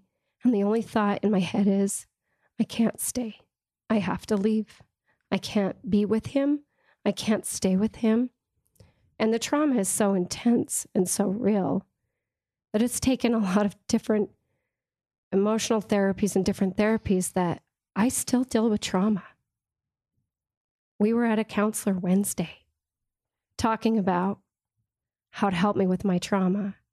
My trauma increased when he was actually safer and when he got better, or you say re- real recovery, when he stopped looking and he was sober, my trauma increased because all of those years of me packing it down and pushing it to a side and those trauma moments, it finally, like, he's a safe enough place, maybe, possibly, that that trauma returned tenfold. That it really, and Yeah. those, those, there were times then that I had suicidal thoughts that I'd never had before. So honest. And I assume for we've done one podcast of a woman who finally ended the marriage over pornography. So I'm speaking for you, but I'm assuming you have great empathy for women that do step away because you've known how this isn't a podcast. Perhaps your story isn't. It gives hope to those that want to make it work. But I, I would assume you have um, a lot of understanding for women that feel like I, I've got to end this marriage. Sure. Absolutely. I my Wednesday night group, There are so many they're probably the most courageous women I've ever met in my life. Um, and some for their safety of their lives, their children, for their mental health, they do need to separate because their husband isn't finding any kind of recovery. And it's really hard Yeah. to stay in a place of any kind of abuse recovery. I or like that. Just addiction. Any kind of Yeah. When there's no sign of recovery or hope, there's it takes its toll. it's interesting. You talked about Joe getting better. Actually, at least maybe this will pass. It added to your trauma, and maybe it's because your heart. You knew you could open your heart up, but that's it's sort of like that. It was locked up behind a vault and For sure it protected from arrows, and now And you're I opening it back up. But you're naturally your instinct is to protect yourself. I had to be strong, right? Like I had to hold it together and I had to hold him. And when he started getting better, he became a place that maybe he could hold me. Um, I had a dream around this time. And in that dream, I was facing Joe, but his back was to me and my hands were opened out, almost like like a handing out, like give me, right? And I was pleading with him to turn around. Please, please turn around. I need you to turn around. And it was almost like a metaphor of my life with him like, please turn around and see me. Please er- turn around and be with me. But his back was to me. And finally, I turned around, and all six of my children, from oldest to youngest, were standing there with their hands outstretched to me, waiting for me to turn around. And I think that was my turning point that um, I need to be available to them. And not that I wasn't, Yeah, but I wasn't completely because I was waiting. And that's the point that I decided I need to I need to heal me. I need to heal me. And I remember that sincere prayer about that time turning to Heavenly Father and my mother in heaven and saying, I need you to heal me. I can't I can't breathe again. I need you to heal me. And this time it, uh, the the answer came to me. You will be healed. But this one's going to be a journey. Mm. This time it's going to be a journey. And can you stay? And is it correct to say that even and I don't want to add to Joe's burden here. Is it correct to say that even though Joe is the source of this, Joe can't be the way, and he solves it. And He's away, you know, he's clean now. He can't completely heal you. That we, the Savior, has to heal all of us. Absolutely. And that, you know, I can be my wife's husband, but I can't be my wife's Savior. Absolutely. And um, that's the only way. I've made it this long, but I continue to find healing through my Savior Jesus Christ. And I think that's why the next part of Joe's story is so impactful. Okay. Well, a couple of things I just want to mention as as we're talking about this, um, a couple of key concepts that I really um, experienced and learned firsthand through addiction recovery was, uh, and especially through the twelve step twelve step program, is that this concept of surrender which was so foreign to me because I had been fighting so hard to try to do this on my own, to kick this, to white knuckle it. And this concept of surrender, of giving up the fight, of surrendering your will to God and allowing God to be in charge. Um, that that was that was really um, a really difficult concept to to wrap my head around. But once I was able to begin to understand that, it really helped. Um, and then there was another. I, so I, I read a book. It's just a small book that uh, somebody from uh, Sexaholics Anonymous wrote when they were in good recovery, and it was called "Sitting in a Rowboat Throwing Marbles at a Battleship." And um, one of the concepts, or one of the things that he talked about in there, that just really affected me and and kind of made me recognize how true it was. He, he said, repentance from sin is not the same as recovery from addiction. They're related, but they're not the same. And when I understood that, because here's the thing is I I'd repented a thousand times. I was sincere every single time. And yet it kept coming back and I couldn't shake it. And every time I would feel so horrible that I had just committed this awful sin and all those sins were coming back to me and I just couldn't live with myself. And the fact that I could understand this concept that repentance from sin is not the same as recovery from addiction. Recovery from addiction you can be repentant but recovery from addiction is something totally different. So in the spring of 2016 um, I I, I love to study. I love to learn. And a guy that I really admire is Wayne Dyer, and he's written, I don't know, 40, 50 books, self help type of books. Well, he did a movie um, that's available on YouTube for free. Anyone can find it if you just type in Wayne Dyer, The Shift. And the awesome thing about this movie, The Shift, I, I highly recommend it to anybody because it, it really taught me some pretty valuable lessons. One of the things that it talked about in there, he, he teaches that the ego begins to tell us three things about ourselves. He says, we, we are what we have, we are what we do, and we are what people think about us. So our value becomes based on these three things. And he says the shift happens when we realize that that's not true. That's not the case. Our worth is set. It's this whole idea. It's the same thing that Amy came up with. Our worth is set and everything's an experience. And so when we base our lives on this idea that we are what we have, what we do, and what people think about us, then it's all external. And there was something very powerful in that for me. And in that movie, he brought up uh, a, a, name of a of an ancient Chinese um, text called the the Tao Te Ching. It's spelled T A O uh, T I or T E C H I N G, um, and it was written by a, a guy named Lao Tzu. It's 25 years, 2,500 years old, so 500 years before Christ. And he talked about the Tao Te Ching. So I looked it up, and and Wayne Dyer had recently written a book about it. And the book title is "Change Your Thoughts, Change Your Life." And for whatever reason, um, and Amy can attest to this, I've never been a yard worker. I don't enjoy it. I've always left that up to her. And we have a sizable yard. We have a half acre and it's loaded. I mean, there's all sorts of plants and vegetation, and she loves it. And it's been her solace for a long time. Yeah, I would say that's I go to the dirt, I go to the earth to find my solace and my garden and my flowers and my vegetables for sure. So I hadn't uh, I had never done that, but for some reason, for whatever reason, I got this book on Audible.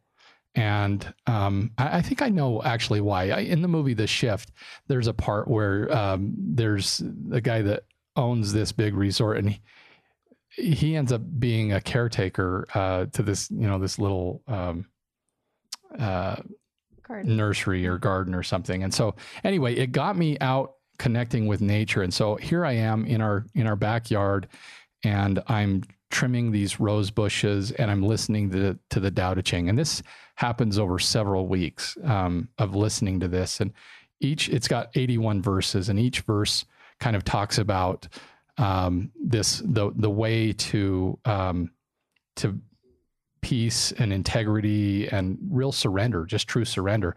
So I'm listening to the Tao Te Ching. So in his book, Change Your Thoughts, Change Your Life, he reads the verse from the Tao Te Ching and then he expounds upon it and says, Here's what I've learned from it. Here's what I take from it. And going through this process of learning this and listening to this, it started to really heal my heart.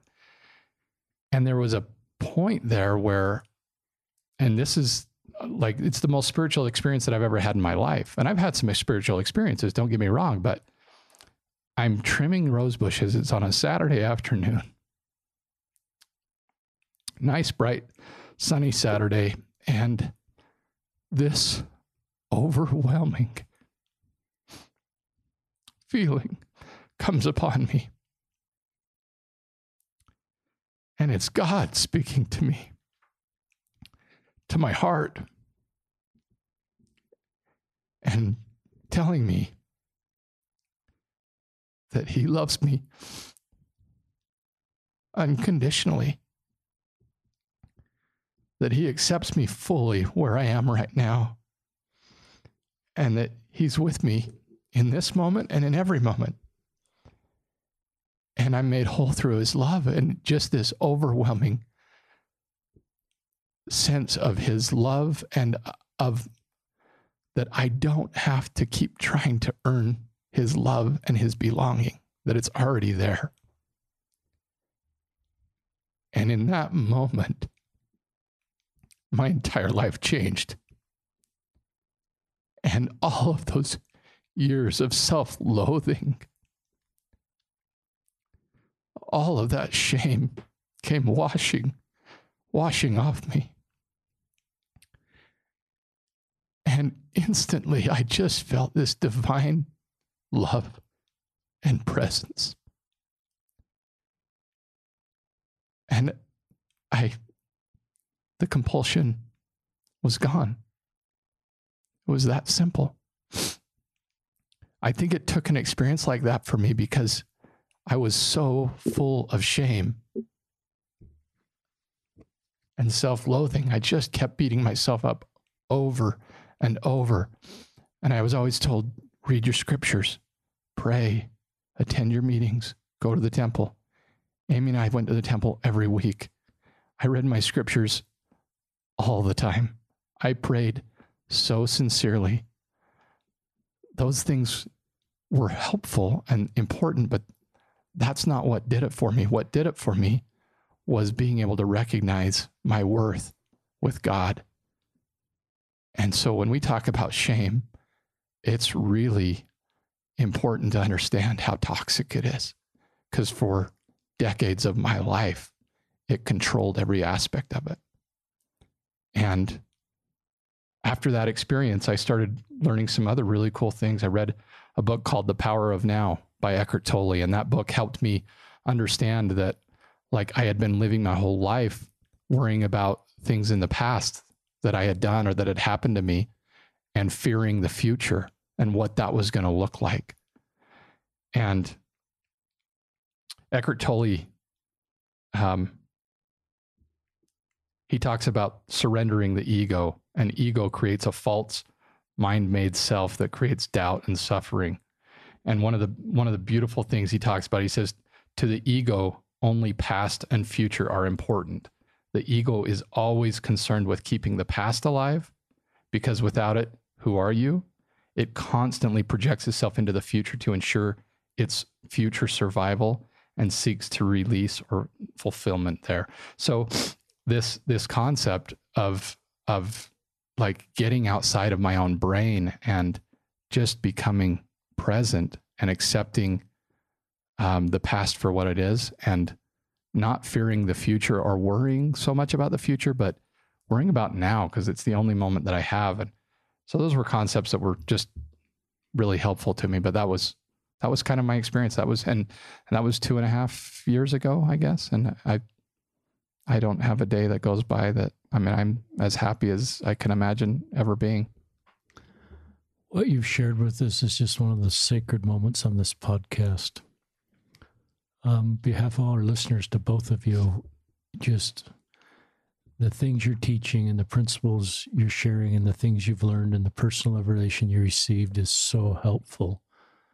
Um, I thought of Naaman for some reason as you were talking about um, Naaman, who is the all you Bible scholars, I won't quite get this right, but Naaman, this is in King, I think it's in um, Second Kings. He has, I can't remember what his physical ailment is, but he's told to go to, Naaman's told to go to the Jordan River, I believe, and and dip himself seven times.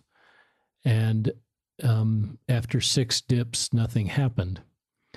And, and then he exercised faith and dipped the seventh time, and he was healed. And our institute teacher, when he taught this, he said, Do you think it was the seven dip, the seventh dip that healed him, or was it the combination of all the dips?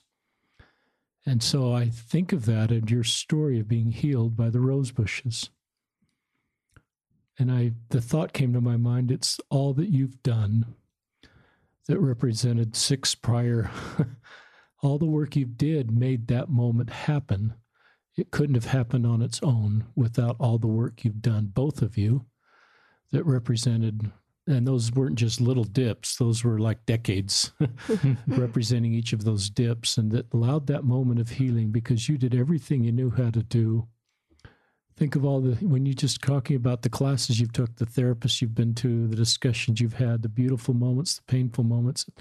It's a beautiful love story, and it's it's a hard story, but I just love, and I love that you receive personal revelation um, by reading stuff that's not on the church shelf. I think that's what our church leaders teach that we don't have, you know, that there's truth everywhere and answers to prayers everywhere. And so I love that story and what you read and how it and how you worked hard and then how you were healed and fundamentally changed.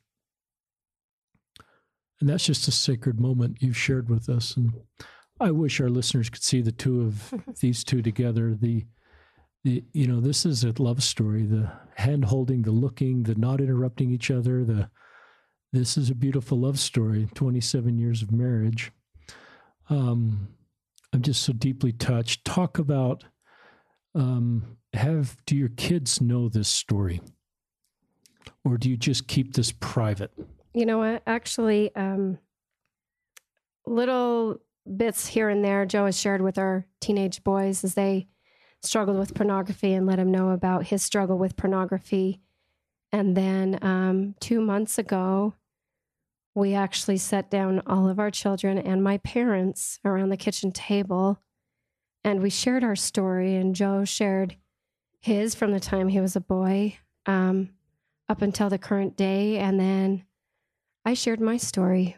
Um, so let me just get this straight. Two years ago, wait, two months. Two, two months. ago, you've got six kids and their, and spouses. their spouses. and your parents, mm-hmm. and you're going to talk about pornography. Joe's pornography in front of everybody. Isn't that great? Everybody. Let's just get it out there. Yeah. I think there was a part of me that thought if my son at some point has to be brave enough and come out with some pretty tender, honest transparency of himself, can't we do the same? Can't we be transparent and put our vulnerabilities out there in hopes that this is helpful and healing to anybody? Um, there's one experience that came to my mind that I wanted to share just really quickly before I um, share part of my story when I shared with the kids. Um, I was called to be Relief Society president of a really amazing ward that had 78 apartment units, 178 apartment units. It had Wow. a very large um, farming area, and then it had these homes anywhere from 300,000 to million dollar homes.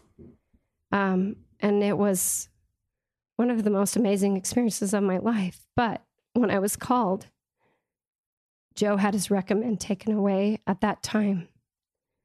And so for a year, I went to the temple by myself every week. And um, it was really hard not to ask him for a blessing when I needed it the most. And because I didn't want to jeopardize his, Joe's integrity, I remember going to my dad one time saying, Joe's busy at work. Uh, you know, what am I going to say? Can you give me a blessing? And my my dad gave me a tender blessing, but um, I remember that year ministering to so many women. There were 38 single moms, and going into their houses and their apartments, and being able to actually feel with them and feeling pretty alone myself and being able to love them, to cry with them, to mourn with them, to celebrate with them. I mean, I was doing 22 food orders every couple of weeks. Wow. Um, there was a real need. And for some of these women to say, you have it all, you live in this big house and you have this husband and, and to not say a word, but to put my arms around them. And I just want to say that the Savior was there every moment with me, giving me strength and helping me put his arms around them. And I felt that when I shared my story with the kids and my boys who are men now. After we shared our story, my boys coming up and putting Boys their twenties. hmm putting their arms around me and sobbing and mourning with me and saying, Mom, why didn't you tell us? Why didn't why didn't you let us share that burden? Why didn't why didn't you tell us you were in so much pain for so long? And I said, Well, honey, the pain's still there. And I'm still working on trauma. I'm still, I still have lots of trauma. And them just holding me was just one of those really special moments of them understanding and me looking at their wives and saying, Boys, honesty, transparency is so important. We can handle just about anything as long as you're honest, as long as you're transparent with us. You sing just a little bit of the pain I have, I hope that you will give that to your wives. Um, and I think that's the most important part for me is honesty, because when you have true honesty, you can trust somebody. You can trust that what they're telling you is right. And so that's been part of my journey of um, learning what forgiveness and trust are two very different things. I forgave Joe so many times, but that doesn't mean that I could trust him. And so, him now being in a place that he's more emotionally available, that I can start looking when I crack that door open of vulnerability and he starts to see my pain and my trauma come out. It used to really scare him and he would get defensive or nervous. And as soon as I saw that panicked look on his face, I shut that door really fast. Like, nope, nope, it's not okay. And now he's really learning to sit with my pain like I sat with his for so long. He's learning what it's like to hold someone in their pain and not have to fix it, but just to hold. And I think that's what ministering really means. You've said some really good lines I've written down. Hold someone in their pain and not fix it or not be able to fix it. You said forgiveness and trust are two different things. Joe earlier said repentance from sin is not the same as recovery from addiction. I think you said that. There's just so many wonderful, insightful things. Um, how did you feel when you talked to your whole family about your pornography, Joe? That's not probably what you thought would be part of your life journey. These sweet new daughter-in-laws looking at us like, "What have we You've married got into?" Your wife's parents there. You've, I mean, what's that like for you? And, You know, and how has that changed your relationship with your kids? Yeah. Um, so I think something that I've learned over time with this is that most people struggle in one way or another with some form of pornography at some level.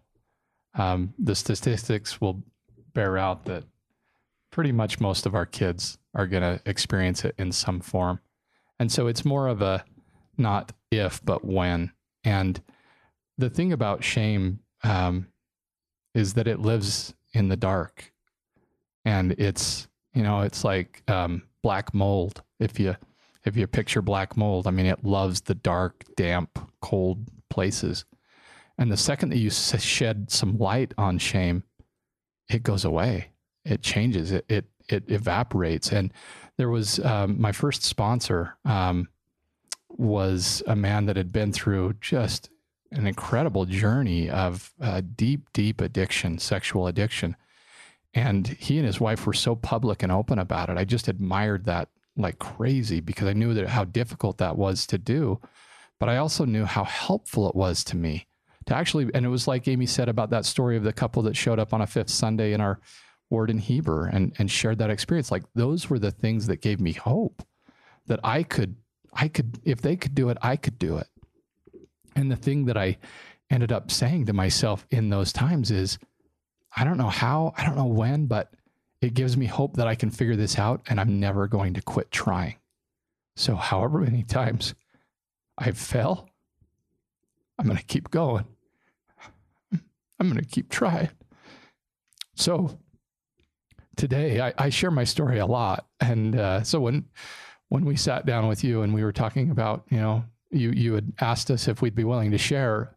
Um, for me, it was a no brainer. It's it's giving back. It's it's hopefully helping someone else in our shoes to have that hope to keep going. And um, and our kids were all great. They're so tender. I've I've learned over time that the more vulnerable that you're willing to be with somebody, it helps open the door for them to be more vulnerable with you. And Isn't that a powerful principle? I'm thinking if I'm your kid, if I'm 28 and I'm Joe and Amy's kid, I could talk to, I don't think they probably call you Joe and Amy. They probably call you mom and dad or your nicknames.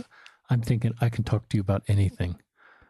Um, all the different things that I might be working on that come my way, I know mom and dad are safe and I know they can handle it. And so I, that's one of the beauties of, and I think the future paydays of your situation is kids and grandkids and the things that, you know, the relationships that and the understanding and the de-shaming. So why I'm sure you'd never invite anybody to walk this road. I think there's incredible paydays um, that are happening now and will continue to happen in your family because of this journey. Yeah, years ago, Amy started on Sunday afternoons having little discussions with the family, and and and each I kid was. Re- actually, I actually started right after I worked with the young men because there in the go. duty to God it talks about sharing and how that how important that is. And so, and instead of giving a family home evening lesson or something, it turned into everybody giving their own lesson so that I could see where my kids were at. What were they feeling? What did they understand about the gospel? So Sunday afternoons became, hey, everybody, prepare a thought, prepare a lesson, prepare anything, and come ready to share. And we also got part of that from being in a 12 step program. When you share, um, you don't interrupt somebody when they're sharing, you allow them to share and give them the floor. And then if there's a discussion afterwards, you can have that. But I loved that concept of giving my kids the floor and letting them share about anything that helped me to see where they're at, maybe with their testimony, with friends, with mentally or emotionally, and um, also helped me to know where somebody's at with shame. Because if somebody's pulling back, isolating, disconnecting, I know that shame's there. And when someone feels more open, and you know, maybe somebody's shy, I'm not saying that that person has a lot of shame, but it's a pretty indi- good indicator that when somebody is not able to connect um, and they isolate or pull away or even become defensive, that there's some kind of hurt, pain, and shame going on there. So it was a helpful way for our family to share. And it's changed quite a bit. In fact, now that they're older, this Sam gets to share whatever he wants, a story from the friend, because that's where he's at. But we'll share a podcast of yours. And we'll say, everybody listen to this podcast, and Sunday we're going to share what we learned or what we felt from it. Can have a discussion. Yeah. And our circle has gotten bigger where we invite other close family and friends. And sometimes a lot of my family has shown up and they said, I'm surprised about the things we're able to talk to about in your house that we would never be able to talk about in our house. And I'm surprised how my kids have shared That's cool. while being in your home. It's a safe place. We have Safe place. we have a rainbow flag in our front driveway on a very tall flagpole. Ours is a safe home for anybody. Every all are welcome in the Pearson home. Yeah, no, that's that's exactly right. We just have tried to create an atmosphere, and that, that's it's what she said. It's the twelve step, you know, that idea of being able to just share and be vulnerable and and take the judgment out of it. So if if somebody it's whatever your experience is, that's your experience, and and we should honor that, and we should, you know, just listen and and what what you do, Richard, what Amy said earlier, like it's really been helpful to us to learn how to just listen, learn, and love people. It's that simple. I'm thinking we should all go to the 12 step class. Mm-hmm. And Yeah. the things you've le- Actually, everybody would benefit from Yeah. going from 12 thinking step. the things you've learned on your journey are really wonderful things that you've learned that apply to so many different parts of life. The 12 step is actually the atonement in action. Yeah, it's, it really is. It's recognizing that you're powerless, that there's a power greater than you, that you can write out all the things that you have a responsibility for. You go to those people and you Well, and be willing to turn your life over to a the will power. and care of God. That's that's the 12 step. Being being willing to turn your life and care over to the power of your higher power, your God, whoever that is. But I actually, when um, we were kind of having some difficulties in our extended family, I gave my mom. There's one called Healing Through Christ, and it's the 12 step program. You can get it on Amazon. It's a great book. I bought one and gave it to my mom. And my mom's so cute. She's like, I believe in the power of the 12 step program. Your mom is really awesome. She's so great. But she went through the whole And I thing. met your grandmother. I can't believe. Yeah. Yeah. Yeah. My grandma's still alive too. She's a fiery one too. But the 12 step program, I would recommend to anyone. In fact, when I was in the Relief Society, um, when I was Relief Society president, I took many of people to 12 step and sat with them in those meetings. And I will tell you, those are probably some of the most sacred spiritual meetings I've ever been to in my life. And anybody that's ever been to a 12 step meeting will say the same. They are the secret power spiritual place, right, Joe? Like you can't be in such a sacred place with people being as vulnerable and honest and in that much pain. The Savior is there. The Savior is right there. It's it's my favorite meeting of the week. Usually, I mean, it's you know, I wish Elders Quorum could be that vulnerable. The Savior is right there, holding those who have been marginalized, those who feel like they're on the outskirts, those who feel like they don't belong, those who feel like they've sinned, those who are racked with addiction and pain. He's there. Are you willing to speak towards Fifth Sunday's firesides? Um, YSA events? Listen to Joe. He immediately says yes without even looking at me. No, it's it's it's because of uh, again, it's just going back and and just how that helped us to see people with Yeah, their 'cause experiences. It's just I would have loved to have you come you do a fifth Sunday for our YSAs. If I had heard this podcast, I would have found you and said you have to speak to my YSAs. And just to be clear, like we don't have all the answers. We're still working every day to figure things out for us. So I don't want it to to sound like, Like we we got got, it figured figured out. out, We right? don't. But we we have learned a lot of valuable lessons. There are a ton of resources. Anybody that wants to just ask like what's a first step for me? Maybe somebody that's struggling with pornography and doesn't know what to do reach out. Like i absolutely will put you I, I will i will be there right there with you. I'll take you to meetings. I will help you learn and get you in front of people that are going to help and just you know it, it's a process. This is not when i when we first learned of recovery I, I thought oh great we'll go and get this figured out and next month we'll be good hmm. Um, it's not like that but it's it's a beautiful place and um, and there's so many wonderful men and women that have just absolutely changed their lives Yeah. And and the SAL Lifeline, is it Lifeline? yeah Stephen they they actually have meetings Real. online. So those people that aren't ready to go and face people or in a that meeting. aren't in areas where they have yeah, or areas you can go and they have online meetings for women and men because the women's is very different from the men's. I mean, clearly ours is very much a place of healing and working on ourselves, working on um, finding ourselves again. Um, if people want to find Joe and Amy Pierson, I'm going to spell their last name P I E R S O N. So you could message Joe, J O E, Pierson, and Amy, A M Y, P I E R S O N on Facebook. They'll check their Facebook messages. They're both on Facebook and check those message requests you sometimes get from people you're not connected with. And um, I just want to read Joey's Instagram post. So, Joey, um, this Instagram post, he's a senior at which high school? Skyridge. Skyridge. He's on seminary council. That's in Utah County. Um, I've been I've been waiting to make this post for a while now. Here are a few things I want you to know about me. My name is Joey Pierson. He's got them numbered, as you know. Yeah. Number two, my heavenly parents are my rock. Number three, I literally love everybody in all caps so much. Um, number four, I'm always here for you if you need a friend. Number five, I'm gay. I always have been and I always will be, and that's an eternal truth. Number six, I rely on my Savior Jesus Christ for for daily breath. And, then he goes on, I want everyone to know that you are loved. Your worth is set, um, and everything is an experience.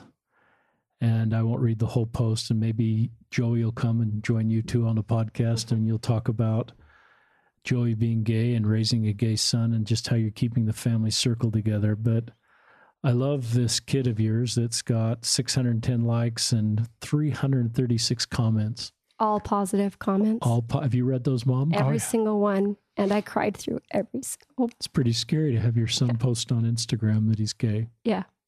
And we were with um, actually George and Allison and um, well, just a group of Just a group. of allies uh, to the Peculiar. LGBT We were with Peculiar that night. And as I read it out loud at the table, and I just cried out loud, and um, others cried with me. And um, There was a gay couple sitting next to us, and he just teared up and started. it was a sacred moment for us because I knew what this meant for my son and what it meant. What did he say to you? I wish I had a mom like you. That's a it's pretty cool. And to just for Joey to know that everybody loves him if they know this part about Joey. You know how important that is for a gay Latter day Saint to know that we that he can feel love. He's felt that obviously from the family circle. And so that's you know Um, any final things? We need to wrap up. um, I think our listeners will stay right to the end because everything you've shared is so helpful. Um, let's go, Joe, first, and then Amy. Any final things you'd like to share with us, Joe? Um, yeah, I, I think what I would say is just the the most profound lesson that I've learned in my life is is that um, my responsibility is to love. I don't have to judge. I don't have to judge myself and I don't have to judge others. I, I believe that God gives us an internal compass. And if we will follow that, follow our hearts and, um, and be true to ourselves, be true to who we are inside, um, it's all going to be okay. Our worth is set. Everything's an experience. And I think I'll end um, by reaching out to women um, and let them know that they are not alone.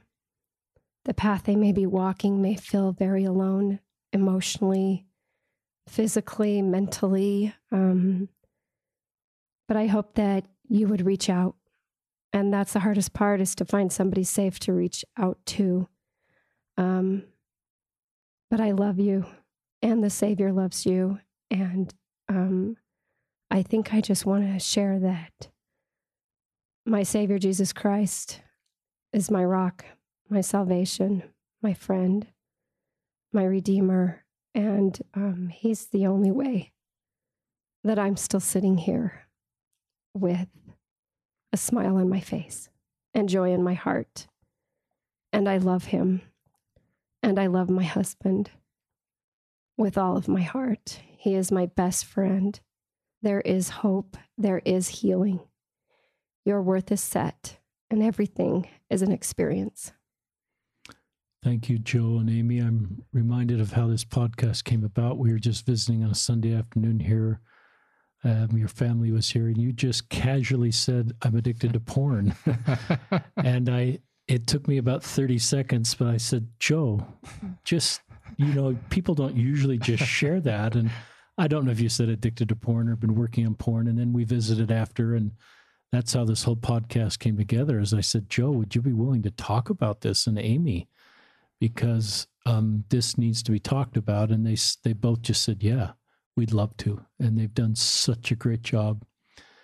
And you're both heroic. I know you don't want to take on that label, and you, I don't try to see who's more heroic than the other person. And I just think this is a beautiful love story, and and I'm worried on behalf of all of our listeners. Thank you for sharing it. We love you, and we love who you are, and and we love the example you're setting. And the you're really the wounded healer is a frequent quote here because you've both been wounded, um, but you're both whole, and your worth is set, and now you're able to help so many other people because you know this desert.